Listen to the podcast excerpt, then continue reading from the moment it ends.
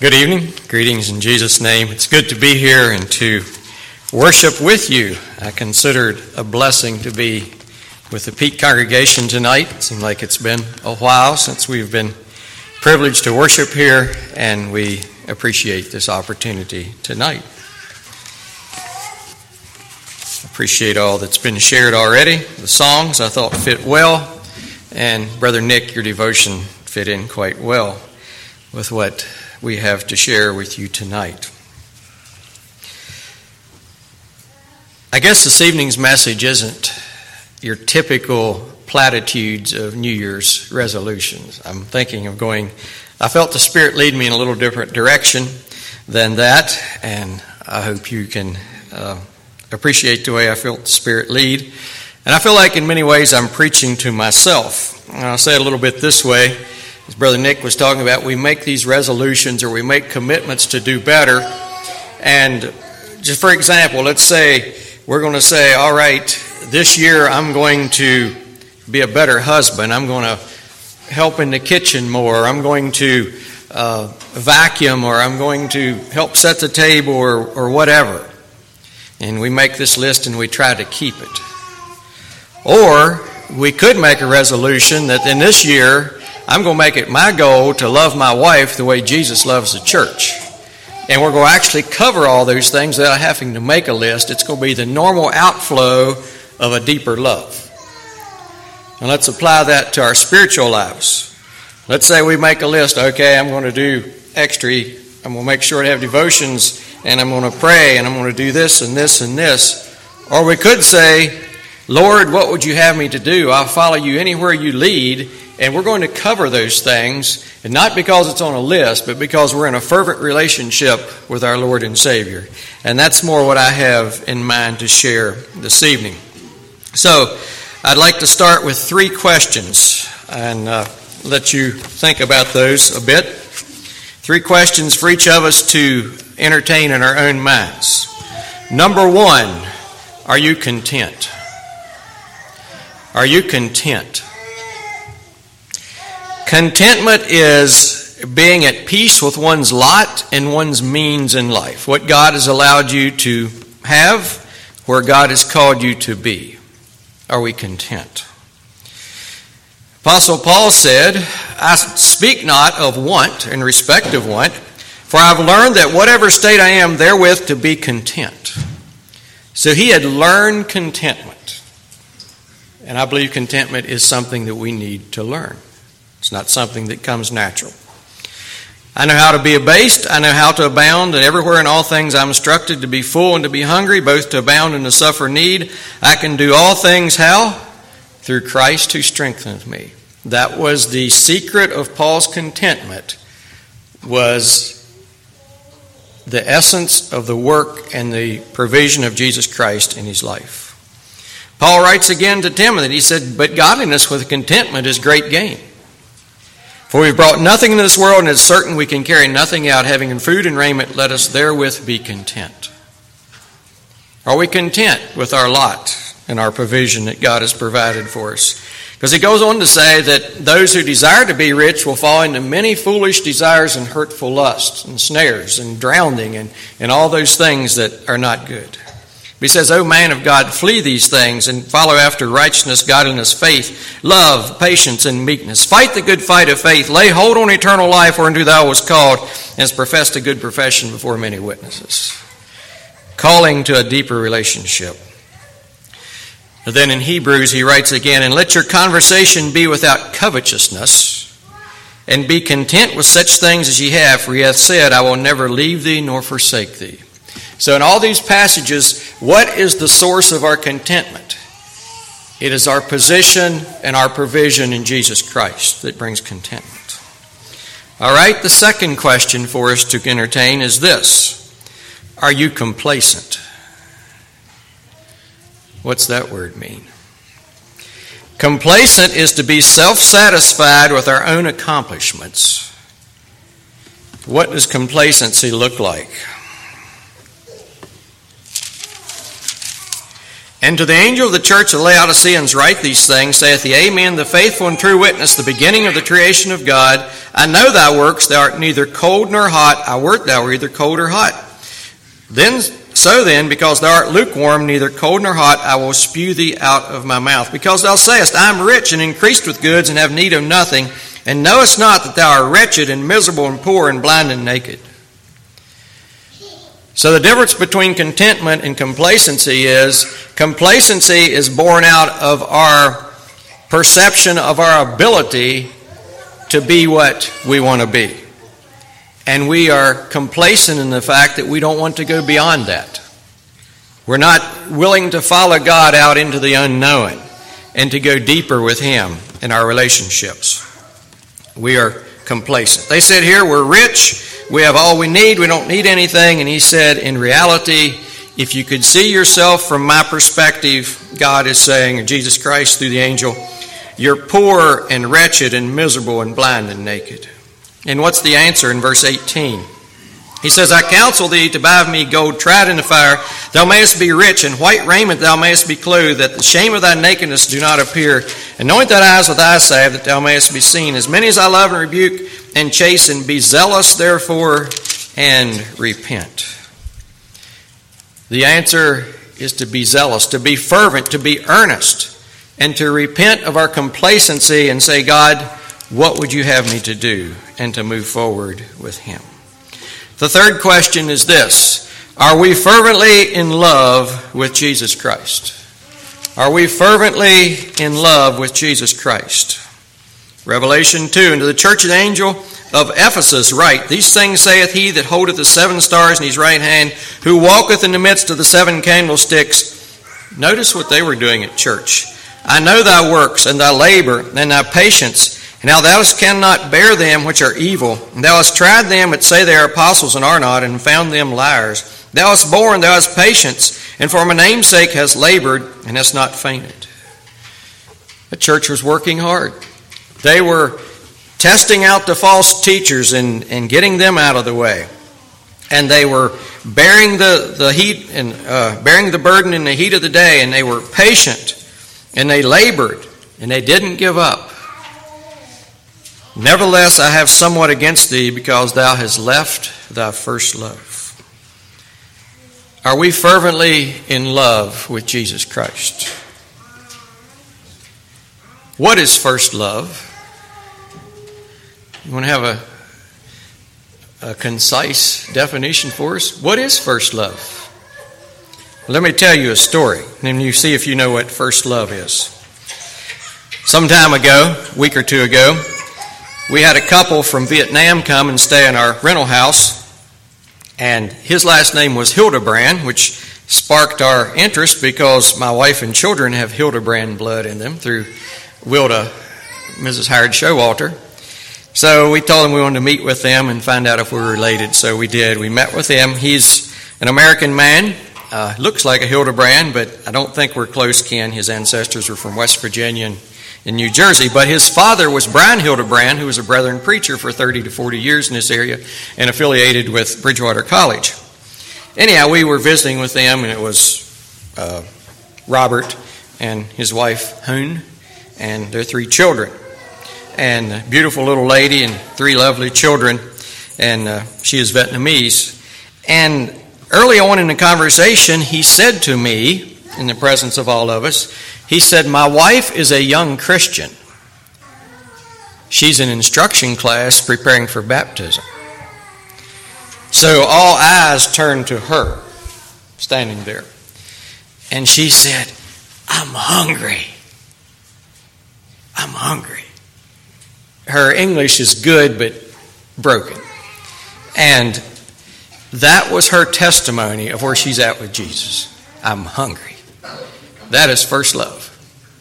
That is first love. That just insatiable desire for more of Jesus Christ. How is our first love beginning of 2024? She was so happy that we were Christians, she just hugged my wife and held her hand and visited, and they said they're coming back. So we're looking forward to that. But anyhow, that is first love. This church had left their first love. What do we do when our love for Jesus isn't what it ought to be? Coming into a new year when we want to make better starts and to do better in the coming 12 months that we have before us. What should we do? Verse 5, Revelation 2. Therefore, remember therefore from whence thou art fallen and repent. Remember what it was like when you first come to know Christ and you had that fervent love. Reflect back on that. Go back there and repent. The word repent is several times in this one verse. Repent and do the first works. Can go back there and love the Lord in that way. Or else I will come quickly and remove that candlestick out of his place except thou repent. And he goes on in both those passages, he said, He that has an ear, let him hear what the Spirit saith unto the churches. And he that responds will eat from the tree of life in eternity. The promise for those who repent and come back to their first love. Those who walk away from their complacency and, and uh, self sufficiency and realize, as Brother Nick shared with us, we need to fall before God and surrender and say, You are everything. I want to follow you. So, how did we do on these three questions? Am I content with what God has provided in my life and where He's leading? Or am I complacent and feel self sufficient? Am I fervently in love with Jesus Christ and using that as a basis to move into this year to serve Him better and serve my fellow man with more fervency and more love? If we are satisfied where we're at spiritually, we're lukewarm, the scripture tells us. We're complacent.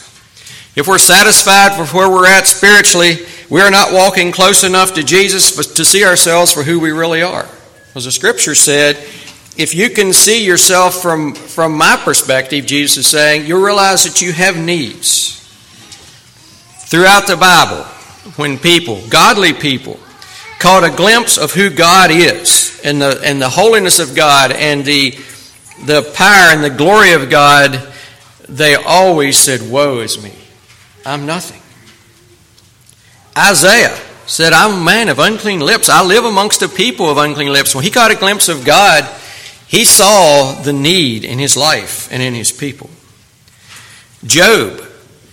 Job and his comforters interchange back and forth and back and forth throughout the book of Job. And they'd say, Job, you have to have sin in your life. And Job said, I actually am a pretty good fella. And they were back and forth and back and forth. And towards the end of the book, God began to speak to Job and ask Job questions. And Job said, and I can't quote it exactly, but, but when I got a glimpse of who God is, I had to put my hand over my mouth. He realized he wasn't the man he thought he was when he got a glimpse of God.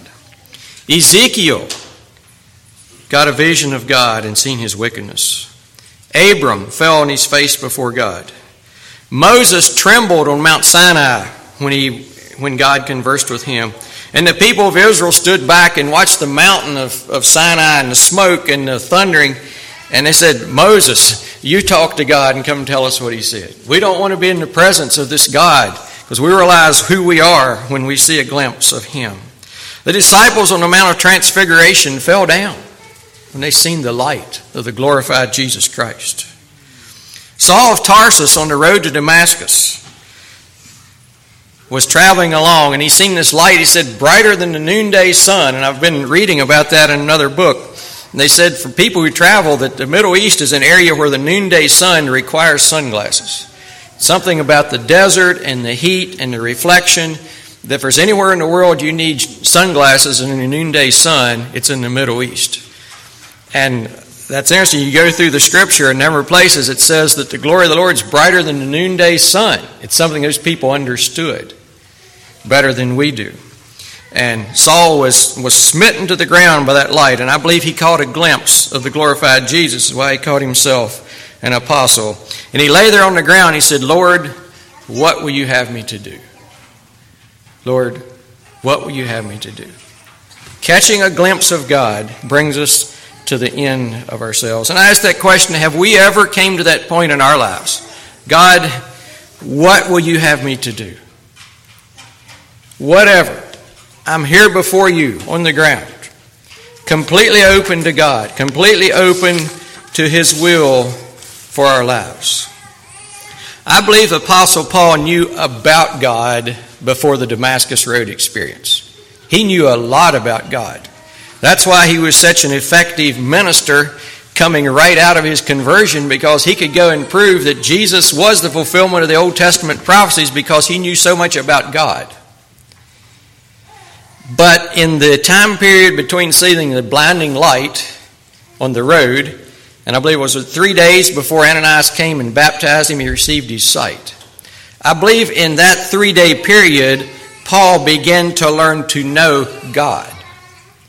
He knew about God.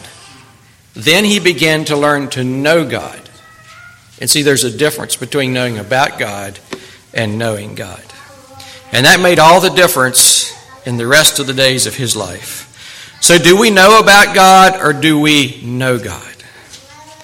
And in the year ahead, do we desire to know Him more fervently and more intimately? I felt led to use this paper this evening for a few points, and they're here and down here. So, all you in the back, if you want to move up front so you can read it, you can. But I'll leave it here. Maybe you can sneak it in the back sometime and read it back there. But I'd like to just think a little bit about this paper. And I have to admit, I got a little surprised this morning. I'd, I'd forgot what the title was of the message when the, the committee called.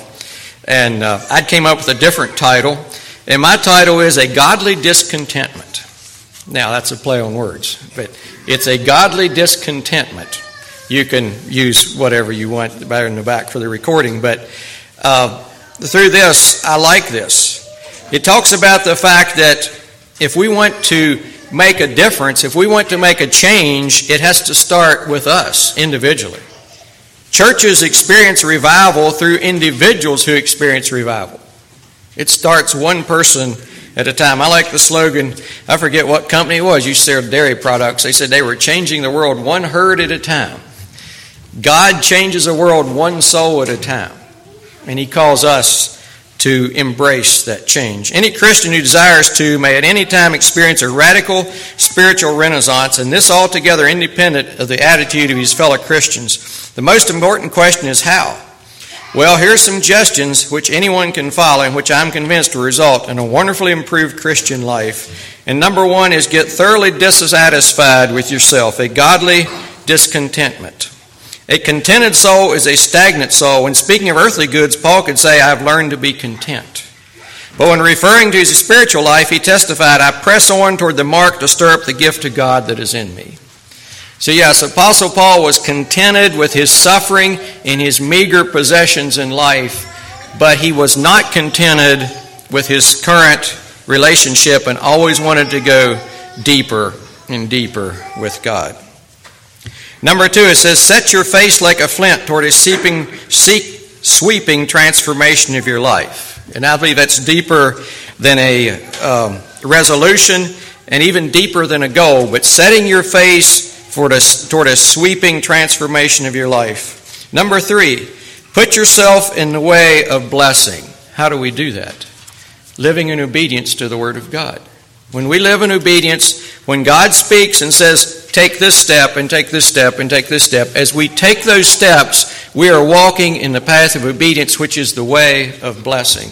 And often I find God doesn't uh, show us the steps way out in advance. He wants us to, in faith, take the step that He shows us, and the next step, and the next step.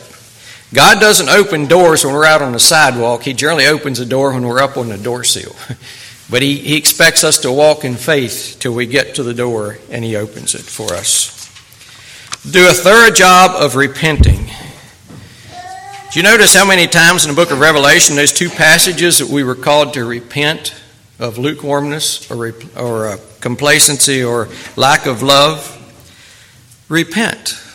I like the fact, I'm not sure which group it is, maybe one of the River Brethren groups or something like that when they speak of a young person uh, coming to faith in Christ, they say, so and so started repenting. because they recognize the life of Christianity is a life that entails repentance. They started repenting. yeah. Make restitution wherever possible. If I wrong someone, do what I can to make it right. Bring your life into accord with the Sermon on the Mount. I believe the Sermon on the Mount is the constitution for the kingdom of Jesus Christ. Be serious minded. This is a good one for our day. This paper is really old. This is a good one for us. If you spend any time at all on social media, there's a lot there that's not serious minded. And I, I, admit I'm grieved when I see some of our people put up uh, things that poke fun at people that God has allowed to serve in certain positions in government or life. Let's not have that testimony in our lives. Let's be serious. It says if you continue to look at the funny boys, you will not have a deep spiritual experience. There must be a permanent improvement in our interior life to walk close with God. Deliberately narrow your interest. The jack of all trades is a master of none. And he goes on to talk about the fact that it's important to focus on Jesus and narrow our lives to that which would please him. Narrow your interest to that which would please God. Begin to witness to others if we're not doing it. I remember the first time or two that I went to Washington, D.C., or places like that to do street ministry, and you kind of riding up the road on the bus, and you're if you're like me, you was worried, what if people ask me hard questions and I don't have the answers? That bothered me. But that's good exercise for our faith. Put yourself in the way of witnessing. Allow share Jesus Christ with others and let those questions come and if we don't know the answers, go home and dig and find them. Begin to witness. It's a good experience. Share Jesus Christ with those around us. And last but not least, have faith in God. Begin to expect. Look up. The prayer of Jabez. I mean, you read that little book? He said, expand my territory. And what he meant was he didn't want another farm. He was saying, I want to have more opportunities to witness and to share God. It's a little book you can read in about an hour. It's a good book to read. The prayer of Jabez. Have faith in God. Begin to expect. Anticipate God doing things in your life and through your life. Look up towards the throne. Look towards our advocate, Jesus Christ. He's at God's right hand. All heaven is on our side.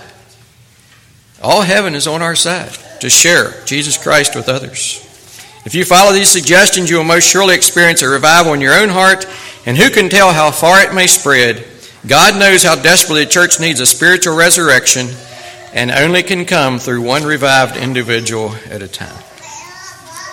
What did this look like in Apostle Paul's life? I invite you, if you turn with me, if you'd like to, to Philippians, the third chapter, Philippians chapter 3, and we'll drop in at verse 7.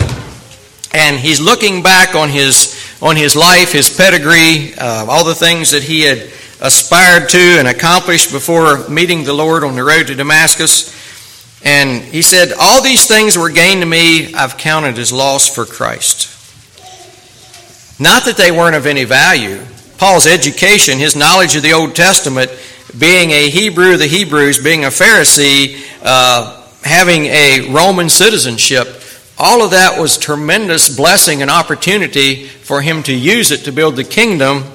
But he said, those things are not what my value is based on anymore. My value is in Jesus Christ, and I've surrendered all those things to Him. Yea, doubtless I count all these things but loss for the excellency of the knowledge of Christ Jesus my Lord, for whom I have suffered the loss of all things, do count them but dung that I may win Christ.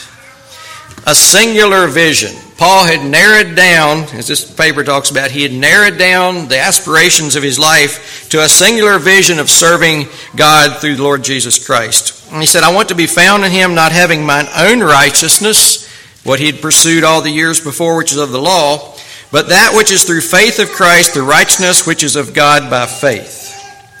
Now, verse 10, that I may know him. You know, we talked about, Paul had known about God, but now he's knowing God. And I don't know at what point in his spiritual pilgrimage he wrote this book of Philippians, but more likely it was on towards the latter part. And he said, my, the drive of my life is to know him and to know him better. And I want to know the power of his resurrection. And he understood that with the power of the resurrection also came the fellowship of his sufferings and being made conformable unto his death. We do not separate the glorious power of Jesus Christ from the suffering and the persecution that goes with it. The scripture says, Yea, and all who live godly in Christ Jesus will suffer persecution. There will be pushback. But Paul said, and that is joy. That's what I want. I want more. He just wanted more and more of Jesus. Just like that young lady said, I'm hungry. Paul wanted more of Jesus Christ. Do we want more of Jesus Christ in 2024 in our lives? That I may know him. And if any means I might attain to the resurrection of the dead. Looking to that resurrection of going uh, and the, the changed body in being in the presence of Jesus Christ. Not as though I'd already attained either already perfect, but I follow after that which I may apprehend that for which also I'm apprehended of Christ Jesus. That's a verse that's a little bit of a tongue twister, but I believe what it's saying is I press toward the goal of wanting to lay hold of in my life what Jesus Christ has reached down in and laid hold of. If that makes sense. In other words, Paul understood that Jesus had reached into his life and had a purpose and a, purp- and a reason for everything there. And he's saying, I want to embrace that. I want to understand that. I want to embrace that and walk by faith in that. Jesus apprehended me, and I want to be part of that. Brethren, I count not myself to have apprehended this one thing I do, forgetting those things that are behind and reaching forth to those things that are before, I press toward the mark of the prize of the high calling of God in Christ Jesus. And he doesn't stop there, and he says, And let us therefore, as many as be perfect, be thus minded. Perfect there means spiritually mature. So he's saying, if we're striving for spiritual maturity in 2024 and we want to move beyond where we've been in the past, this should be our testimony as well. That's part of spiritual maturity. I have some quotes written in the front of my Bible. I like this one. Humility is the only soil that the fruit of the Spirit can grow in. Humility is the only soil that the fruit of the Spirit can grow in. See, Romans 6 and also Jesus in the Gospels told us that to identify with Christ in the way that Paul is talking about here, it comes through a death. It comes through the burial of a seed in the soil. And that seed dies and decays, but out of that death, there comes a new life. And that's the resurrected life in Jesus Christ. We identify with him in his death because that's the only way we can identify with him in the power of his resurrection. A godly discontentment. I was thinking, what are some examples in the scripture of that? You maybe think of ones that I didn't. How about the man in the Gospels who said to Jesus, Lord, I believe, but help thou my unbelief? I like that man. Lord, I believe, but just help me in areas where I'm still struggling. How about the disciples when they observed Jesus praying and they said, Lord, teach us to pray? They seen something there that they wanted for themselves. There was a discontentment in their prayer life. How about Peter when he said, Lord, you're not going to wash my feet? Jesus said, Peter, if I don't wash you, you have no part with me. He said, Lord, not my feet only, but my hands and my head. How about the book of Revelation where it says, Even so come, Lord Jesus? Even so come, Lord Jesus. A discontentment, wanting more, wanting more. You know, one of the wonderful benefits of observing our own lives in the light of God's holiness is that the fear of the Lord becomes very real in our lives. The fear of the Lord. Andrew gave me a book for Christmas I'm enjoying reading, The Awe of God. And uh, don't worry, I won't read all these. But there are 20, look here. There are 27 times in our Bibles that the term the fear of the Lord is used. And it's nearly always used in a positive connotation. Like the fear of the Lord is the beginning of wisdom. The fear of the Lord, you go on and you can add on. Job said, The fear of the Lord is wisdom, and to depart from evil is understanding. The fear of the Lord and wisdom are inseparable. You'll notice that if you read through those 27 verses. You'll notice also that there's one, two, three, four, five, six, seven, eight times in Proverbs where the fear of the Lord is a protection. The fear of the Lord brings protection. And the last time we find the term of the fear of the Lord is in Acts 9:31, and I like that one.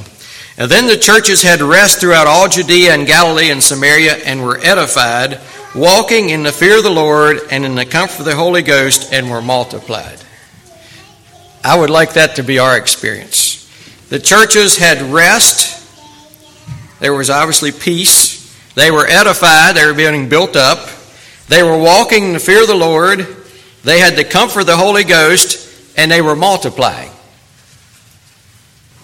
It means they were growing spiritually and in numbers. Now, several passages of Scripture what the child of God who is in a fervent relationship with Jesus Christ should and should not be doing. Turn with me in your Bibles to 2 Timothy, the fifth chapter. 2 Timothy, the fifth chapter.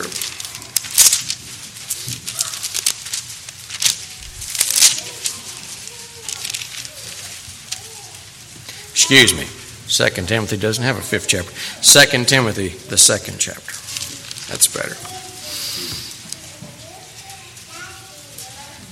Notice these instructions as an older man to a younger Christian. Thou therefore, my son, be strong in the grace that is in Christ Jesus. Number one, be strong in the Lord. Be strong in the grace that is in Christ Jesus. Number two, what should we do? Transmit to others who can also transmit to other people, yet even beyond you. And things that thou hast heard of me among many witnesses, the same commit thou to faithful men who shall be able to teach others. That multiplication that we just talked about in the book of Acts, sharing with someone else, and they share with someone else, getting it out there. Now, the lifestyle of the one who witnesses. Verse 3 Thou therefore endure hardness as a good soldier of Jesus Christ. Endure the hardships, endure the afflictions, endure the ridicule Endure the persecution if it comes. How? As a soldier of Jesus Christ. See, a good soldier doesn't turn back and he never abandons another soldier. He keeps on serving, regardless, irregardless of the effect on his own life. Verse 4 No man that warreth entangleth himself in affairs of this life, that he may please him who hath chosen him to be a soldier. We are resident aliens here on this earth. Our citizenship is in heaven. This world is not our home, we're only passing through. Our citizenship is in heaven. Therefore, we are instructed as New Testament saints not to get entangled with the affairs of this world. Why? Because we are living to please our commander in chief of the spiritual army that we're in, the Christian the body of Christ, the church, and we live on a different level. There's a book I have at home that I like. It's called Anabaptism in Outline, and you can open it up and it'll have topics. And then you go to wherever that topic begins, and it has writings from different writers, early Anabaptist writers, on that subject. And for some studies I've done and I'm currently doing again, it has a it has a section on government. And I appreciate it. The first writing there says the governments of this world are outside of the perfection of Jesus Christ. The governments of this world are outside of the perfection of Jesus Christ. Therefore, we, they said, we relate to government the same, whether it be benevolent or tyrannical. In other words, their relationship with the government didn't change based on who was in office because they understood that their relationship with Jesus Christ and the kingdom of Jesus Christ was so much of a higher calling, so much of a higher purpose, and the kingdom of Jesus Christ has transcended every government from the day it was birthed until the Lord comes back.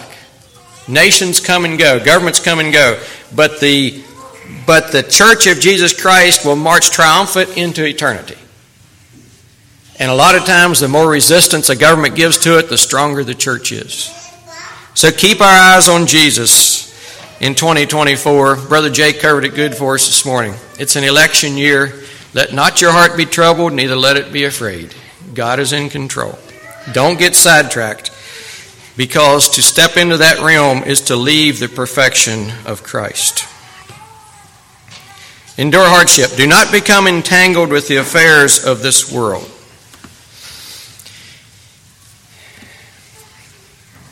We must live by God's standard. If a man strive for masteries, yet is not crowned, except he strive lawfully. Follow the word of God. 2 Peter, the third chapter. 2 Peter, the third chapter.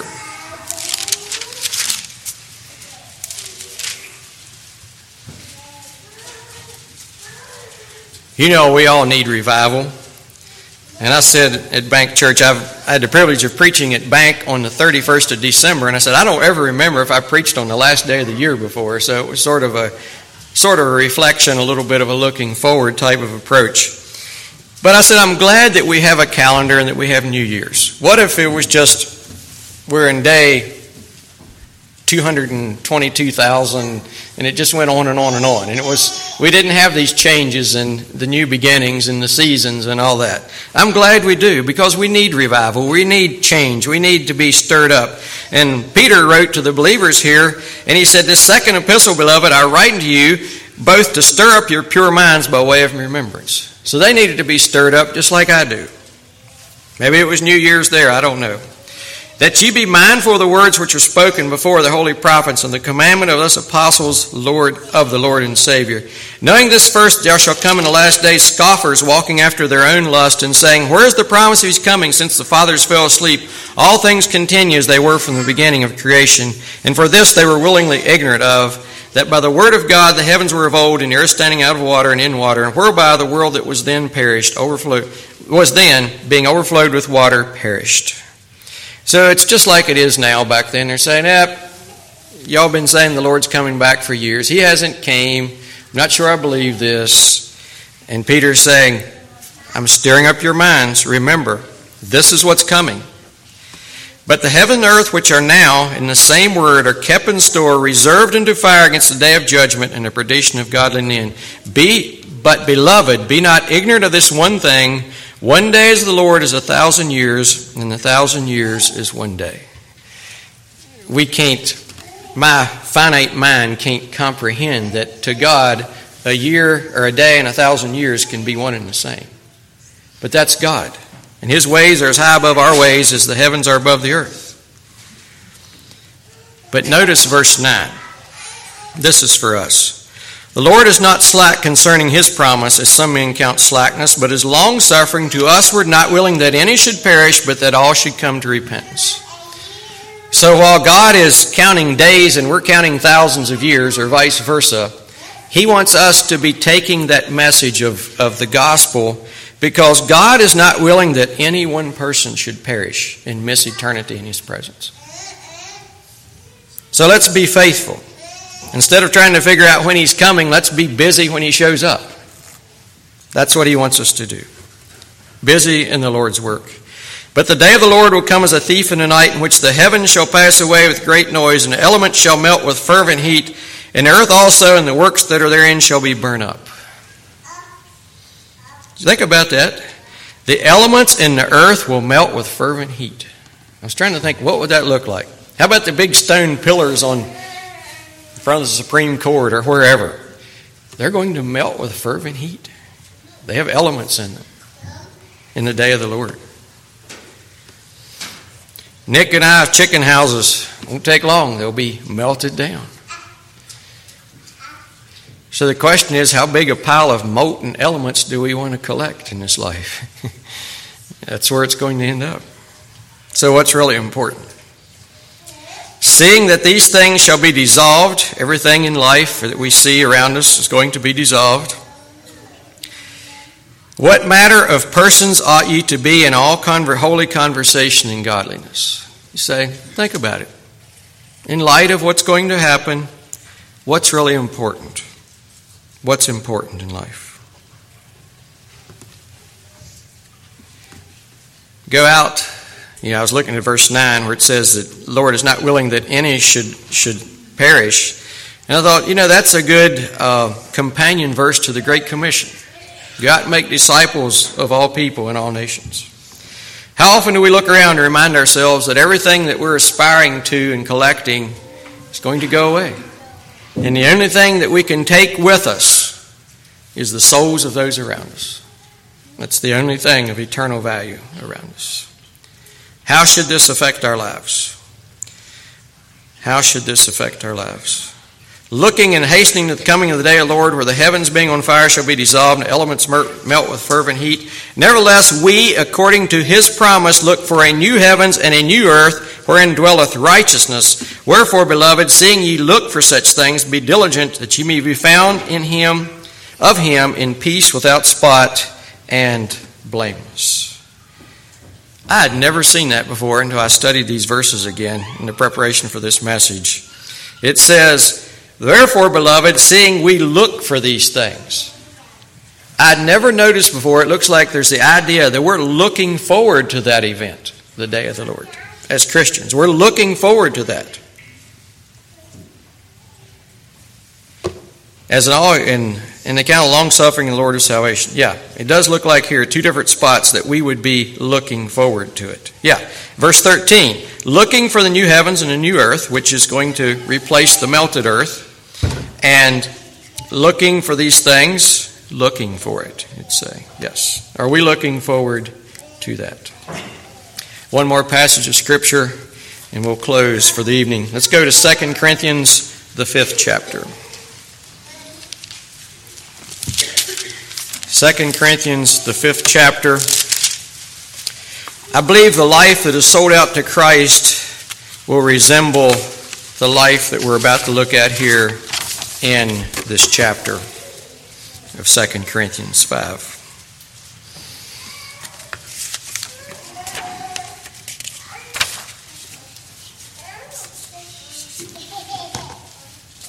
He begins this chapter by talking about being imprisoned in the tabernacle of this body and groaning for that release. And he talks about laboring, that whether we be absent or present, we want to be with him.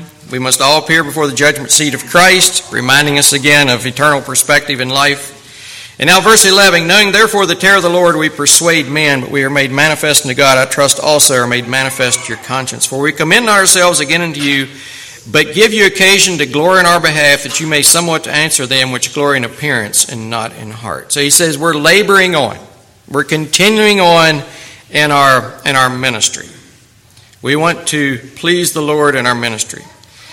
Now, verse 13 For whether we be beside ourselves, it is for God, or whether we be sober, it is for your cause. For the love of Christ constraineth us, because we thus judge that if one died for all, then all are dead. And I like this verse, constraineth. I may have shared with it about it here before. It's a unique word. It talks about the love of Christ constraining us. To constrain is to be held together, but yet given direction at the same time. One commentator said it's like being in a throng of people on a crowded sidewalk and they're all moving in one direction and you're in the middle and you can't step to the right or left. You have to stay in step with the crowd. And he's saying, This is the love of Christ that is directing our lives. And what is it doing? It is telling us that He, Jesus, died for all. And that we which are still alive, we which who know Jesus as our Lord and Savior, should not live any more for ourselves but we now live for him who died and rose again. Therefore, we henceforth know no man after the flesh. We view every soul we meet as one who needs Jesus Christ. If any man is in Christ, he is a new creature, and old things are passed away. All things are of God, who hath reconciled us to himself by Jesus Christ, hath given us the ministry of reconciliation. So, as we have transitioned from unbeliever to believer, and God has bestowed within us the, His Holy Spirit. He's also commissioned us with the responsibility of being an ambassador for Him and sharing the message of reconciliation with everyone we meet. What is reconciliation? It's bringing a sinful mankind back into a right relationship with a holy God by the means of Jesus Christ and His cross. He said, We are to view everyone in that way, that that is the need of their life, and to share with them. And we are given the ministry of reconciliation. We are responsible for the ministry of reconciliation, and we are ambassadors representing the kingdom of Jesus Christ as resident aliens here in this world in which we live. Now then, we as ambassadors for Christ, as though God did beseech you by us, we pray you in Christ's stead, be ye reconciled to God. For hath made him to be sin, or a sin offering for us, who knew no sin, that we might be the righteousness of God in him. It's God's work, but he's given us the responsibility of joining him in it and being his hands and feet on this earth.